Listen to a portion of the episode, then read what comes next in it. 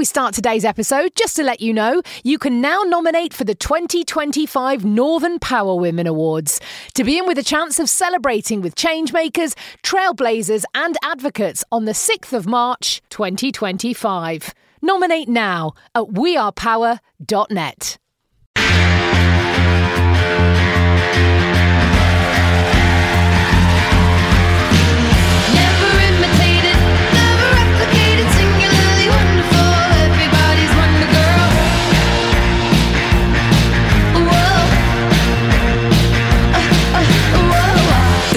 the Northern Power Women podcast. For your career and your life, no matter what business you're in. Hello, hello. Welcome to the Northern Power Women podcast. Happy New Year. I can't believe it. I hope you all enjoyed the festive season and we are back 2024 for another year of the Northern Power Women podcast. And what better way to start 2024 by being joined by the incredible podcast producers, Sam Walker, award winning broadcaster, presenter, host, lots of other things. Hello, Miss Walker. full, very full of wine and food from the last two weeks. Bit cold because I've been in England for the first time in ages. Hello, Simone Roche. How are you? It's lovely to be here. Do you know what? It's great. We always love every podcast. I always love the pre-chats, but this was, I think, I think our pre-chat was probably definitely one of those after hours um, Northern Power Women podcasts. We've always talked about doing. You know, they did like late night, late night. Women's Hour. Yeah. yeah. I definitely think there needs to be one of those with some of that wine uh, or non-alcoholic beverage, whatever you, wherever you choose this. So, how are you doing? You've been on your travels, haven't you? Sort of I know. back in Arizona, Australia, London, everywhere. It's been it's been amazing actually, and you know I moved to America. Can you believe it? Five years this May is when I moved to the states, which is insane. It's t- it's been five minutes and a hundred years since I moved. But yeah, I, I decided ages ago to come back to the UK for the first time since we moved for Christmas to see friends and family in London, and then of course in Manchester and Leeds. So had a brilliant time there. But then um, my mum, who's lived in Australia for the last 25 years, and I thought, you know what? I'm kind of that side of the world. I'm going to go and see my ma. So my ma's not been very well for a while. So I really wanted to make sure that I, I spent some time with her, you know, one on one. So headed down from London on the Dreamliner to Perth. 17 hour flight, man alive goodness me, I know. But then, um, yeah, back to London for Christmas and round Cambridge, and then Manchester for New Year. Uh, went, went to see people in Leeds. Just amazing to see people. You know, living in the States has been an amazing, amazing experience. But I really do miss people and I miss that northern warmth. I mean, Americans are very warm people, actually. I know they've kind of got different reputations depending on which part of the country they come from. But, you know, in the Southwest where I live, really warm, really friendly, that southern hospitality.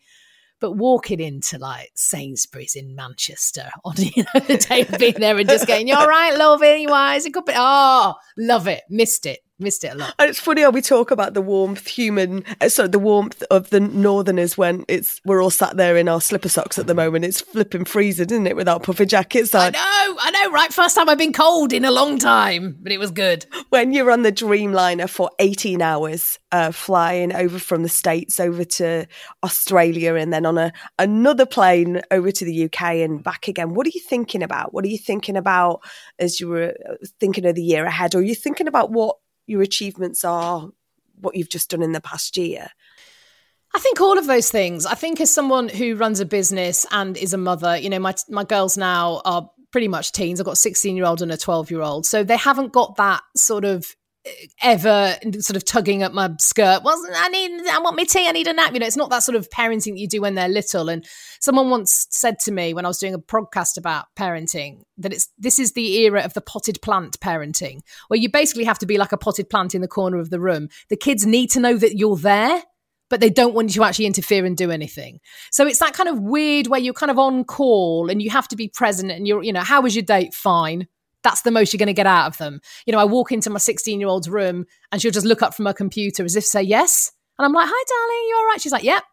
And she has that poised look. And I'm like, you're just waiting for me to leave, aren't you? She's like, yep. And I'm like, okay, I'm here if you need me. So I think even though they don't need you in the way that small children need you, still having that time on your own and being away and being on a plane, I'm thinking no one's going to ask me for anything. No one's going to ask me for the password to the Netflix account or, you know, where the where the sports kit is or anything like that. And so having that kind of clarity of space is really good in those times. But you're right, I've also thought a lot and I think 2023 has been an insane year. I've had some amazing, amazing times. I've stepped out of my comfort zone in ways I never ever thought I would. I've had some really difficult times and continue to have some tough times, but you know, such is life, right? And um, we're all at the age now where I think when we hit a hard season of our lives, we go, Oh, I've been here before. It'll be okay. I'll get through it. And I know I'll get through to the other side. But I think, you know, one thing I've done on those flights recently is do a lot of writing. And I remember, I don't know if you remember, but the first time I think I, I presented the Northern Power Women Awards back in Manchester, um, I talked about the fact I was writing a screenplay. And guess what? I'm still writing the screenplay. But I tell you what, I had a huge hiatus in the middle. It's something I felt really passionately about, stories I wanted to tell. And then this year, I think with everything else that's gone on and, and other ways I've stepped outside my comfort zone and done things that terrified me, it's also given me that impetus to carry on with this. And now I'm now calling it the screenplay that needs to get picked up because I don't have a pension. So that's suddenly become this very urgent thing that not only do I need to finish writing, but someone needs to buy it because I don't have a pension. So it's uh it's kind of like when people go on, and I think it was um one of the oh what's his name? He's a Scouse comedian, John Bishop. He he went on a tour. I think he said the wife needs a new kitchen, and that's what he called the tour. And that's what I feel I'm in now. I'm in that I don't have a pension. I need to write this screenplay phase of my life. That's, it, it feels. Uh, do you know what? Again, that's another thing. Peter Kay did the same, didn't he? You know, Mum needs a new bungalow. The same kind of tour. There you go. There you go. So, I know um, I, we've talked about this before. Of us are massively into sort of big New Year resolutions. Um, I'm, I'm definitely not. It's something I've never, I've never tried. I've always been a Lent girl. Um, I've always feel like New Year is, is not really realistic. But is that is that kind of one of your um, goals? Is that you know you've given it a name now? Yeah, I think for me, you know, I'm not doing any huge changes, but you know, last year I did something I never ever thought I'd be able to do, and that was run the London Marathon. You know, I went from someone who had done a couple of 10Ks for charity in de- previous decades. I'd run for the bus now and again. I was not a runner, did not consider myself a runner, and then I was offered this opportunity, and I just thought, if not now, then when and if not me then who it really was one of those moments i've just got to grasp this now and just go for it and i did it and i ran the london marathon and it was one of the most incredible experiences of my life the training was horrific i doubted myself all the time i found it incredibly difficult I didn't sort of re- reach a point where I went, oh, yeah, I get this. It's easy. I found it so, so difficult. And it was one of the greatest, greatest things I've ever done. And that made me realize if you set your mind to something, you can pretty much do anything. And I know it's a huge cliche, and we can all say that, can't we? Oh, if you set your mind to it, but actually doing it, actually walking the walk is very, very different from talking the talk. And, you know, also this year, I started to embrace more creativity in my life. So, yeah, my writing very much part of it. I still love making podcasts, love running my business, what goes on media. But I started to do more creative things. So, I took up the piano, I started writing a lot more, and I started doing um, improv and acting courses. And it's something I'd always thought about doing when I was younger, but oh, why me? No one would be interested. And, you know, all those voices in your head that come along and tell you to shut down that thing you've always had an itch to do. So I ended up this year getting on stage and actually performing um, with other improvisers in America, which was just incredible in front of audiences. You know, it was all the terrifying things all at once.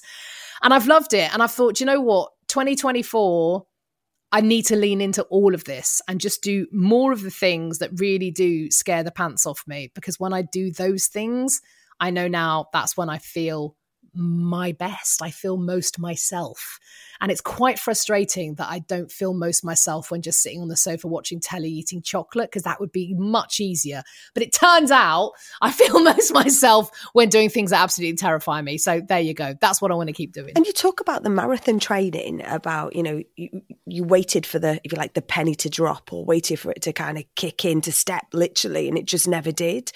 So, how that doesn't work with the whole is the best thing you've ever done. It, it, it, at what point? Did, and you're doing it again. You're doing it again this Makes no sense. I'm doing it again. So I signed up. I, and you know what? I found out that 875,000 people applied for the London Marathon. And I think there are 17,000 places, and I got in. And for me, that was a big sign from the universe going, this is what you need to do. So I've started running again. I couldn't run in the summer in Arizona, which really frustrated me because it's 47 degrees. It drove me insane.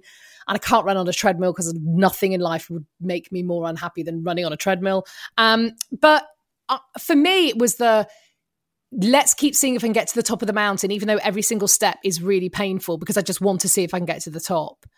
And when I got to the top, I realized every single step was worth it. Every single step.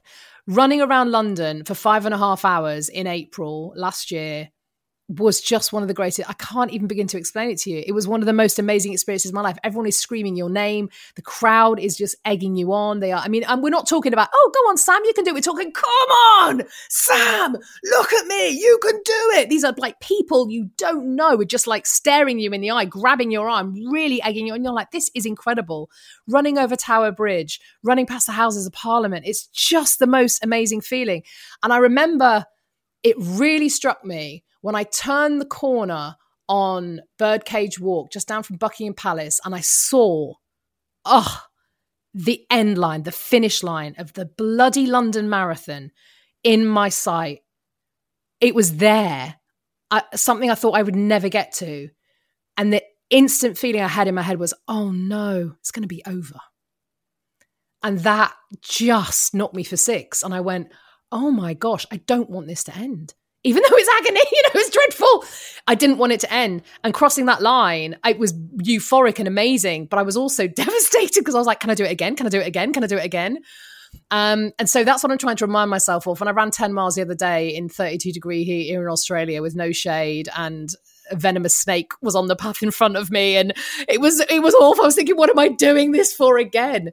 But I know why I'm doing it because it's for that feeling and I, I can't wait. Can't wait. So, what do you say to people out there who have got that ambition or that goal, whether it's to run a marathon, do improv, play a piano, and they see a venomous snake on the route? What do you do? Actually, what did you do? Oh, I just was, I literally was at the start, I was about nine miles at that point. I literally went, really?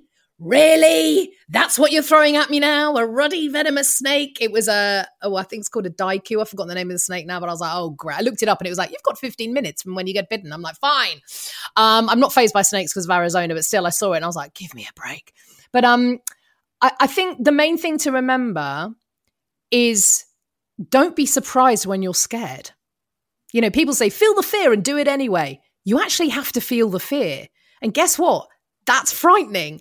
And I think people go, oh, you're so brave. Oh, you're so courageous to somebody who does something outside of their comfort zone or, you know, climbs some incredible mountain or starts a business and, you know, puts their life savings into everything or whatever it might be.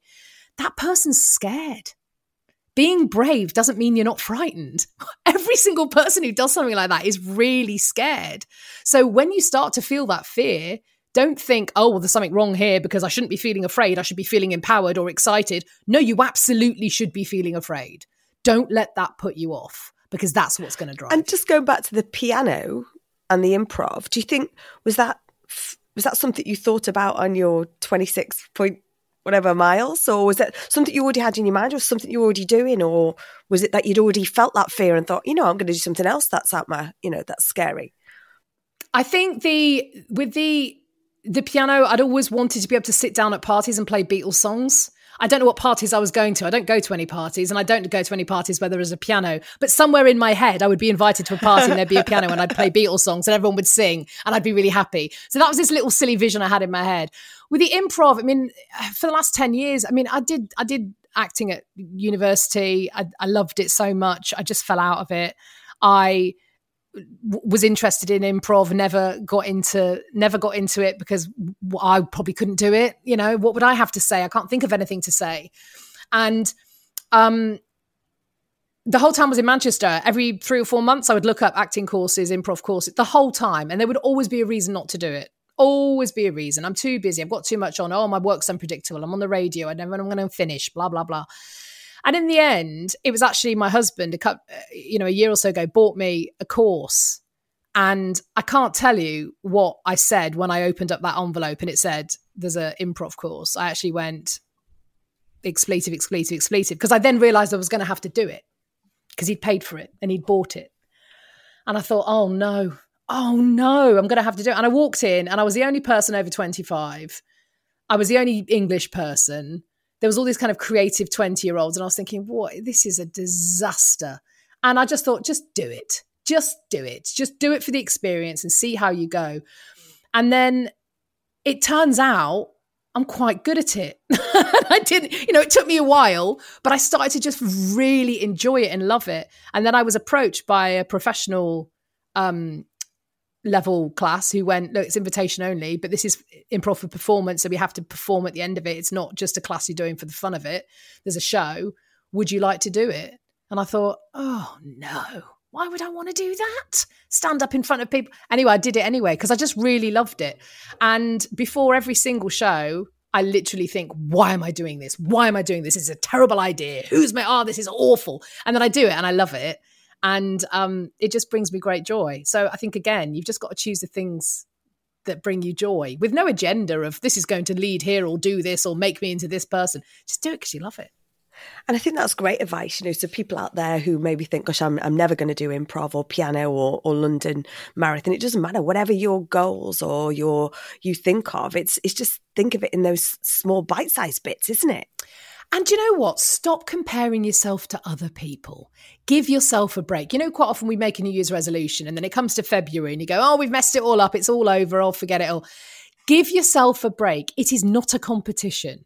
You do you. Your vision of success, your version of success is not the same as somebody else's. Someone might say, It took you five and a half hours to run the London Marathon. Oh, I did it in four. Oh, you're on your hands and knees. Oh, you use, you know. I, I literally don't care less what anyone else did in the London Marathon. I ran a bloody marathon. I did it.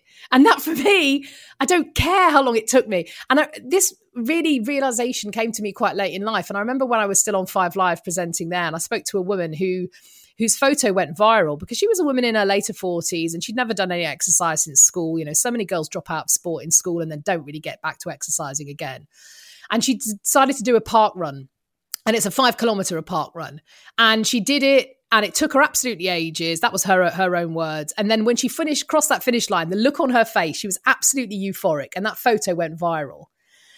And I said, and she said, Oh, I just love it now because I just go out and, and enjoy it. She said, Oh, and I, I walk, all right. If I'm feeling a bit tired, I might walk the whole 5K or I might run the whole 5K or I might run in a bit of a walk. And she said, Because it's my time and I get to choose what to do with it. And I think that's the thing. And I think I'd held myself to this ridiculously high standard that if I didn't run a marathon in under four and a half hours, what's the point of doing one? Or if I was going to do a park run, if I couldn't run all the way, what's the point of doing it? If I didn't go to the gym five times a week and only went twice, what's the point of doing it? Who's setting these standards? Who's deciding this, these are the rules and regulations? Nobody but you. So actually, give yourself a break every time. Sometimes I've gone out on a run. I went to do a run the other day. It was six miles. After two and a half uh, uh, miles, I felt awful. And I thought, you know what? You don't need to prove anything. Go back home. You've you've done enough for today. Your body's telling you, I don't want to do any more today. I can't do any more today. Not like, oh, this is hard, but I can't do any more. Listen to yourself. And I would come, I'm not beating myself up because I still ran two and a half miles. I mean, hello. So again, find your reason that you want to do something. Does it make you feel alive? Does it give you time away from your family? Does it give you some headspace? Does it make you feel physically stronger or mentally stronger? Find your reason. And once you have your reason to do something, that's all you ever need. There's nothing else that t- needs to be considered. Wow, what a way to kickstart our first 2024 podcast, Miss Samantha Walker. Thank you, thank you, thank you. Well, it is lovely to see you. I can't believe we missed each other when I was I was so close to you in Liverpool for the first time in ages. But guess what? I'm back in England for the London Marathon in April. So we're going to make it happen. We'll have some FaceTime. Woohoo! I can't believe it. It's amazing. What a year! What a year! And I, do you know what? I, we we talk on the podcast a lot about our, our tote bags, and it, we started off today's talking about the was it the potted plant, the potted plant approach Yes, to potted plant parenting. Yep, there Yeah. we go. Um, being kind to yourself, um, and so many other little sound bites. I love these little quotes and sound bites. We feel like we need a whole tote bag and t-shirt range with some of the top tips and advice. Sam, thank you so much for joining us today, and wishing you the most magnificent and powerful 2024 for you. Happy New Year to you, Mrs. It's lovely to see you. Oh, right back at you. And I hope that you loved hearing some of Sam's top tips, advice, and guidance, um, and how to ace, not even how to ace, how to you do you on your 2024 uh, New Year resolutions. Thank you so much for listening. Um, please do stay connected on all of our socials at North Power Women on Twitter and Northern Power Women on all the other ones. Leave us a review, no, uh, podcast at northernpowerwomen.com, and sign up and find out everything that we've got going on across Northern Power Women and the Power Collective at our digital hub, wearepower.net.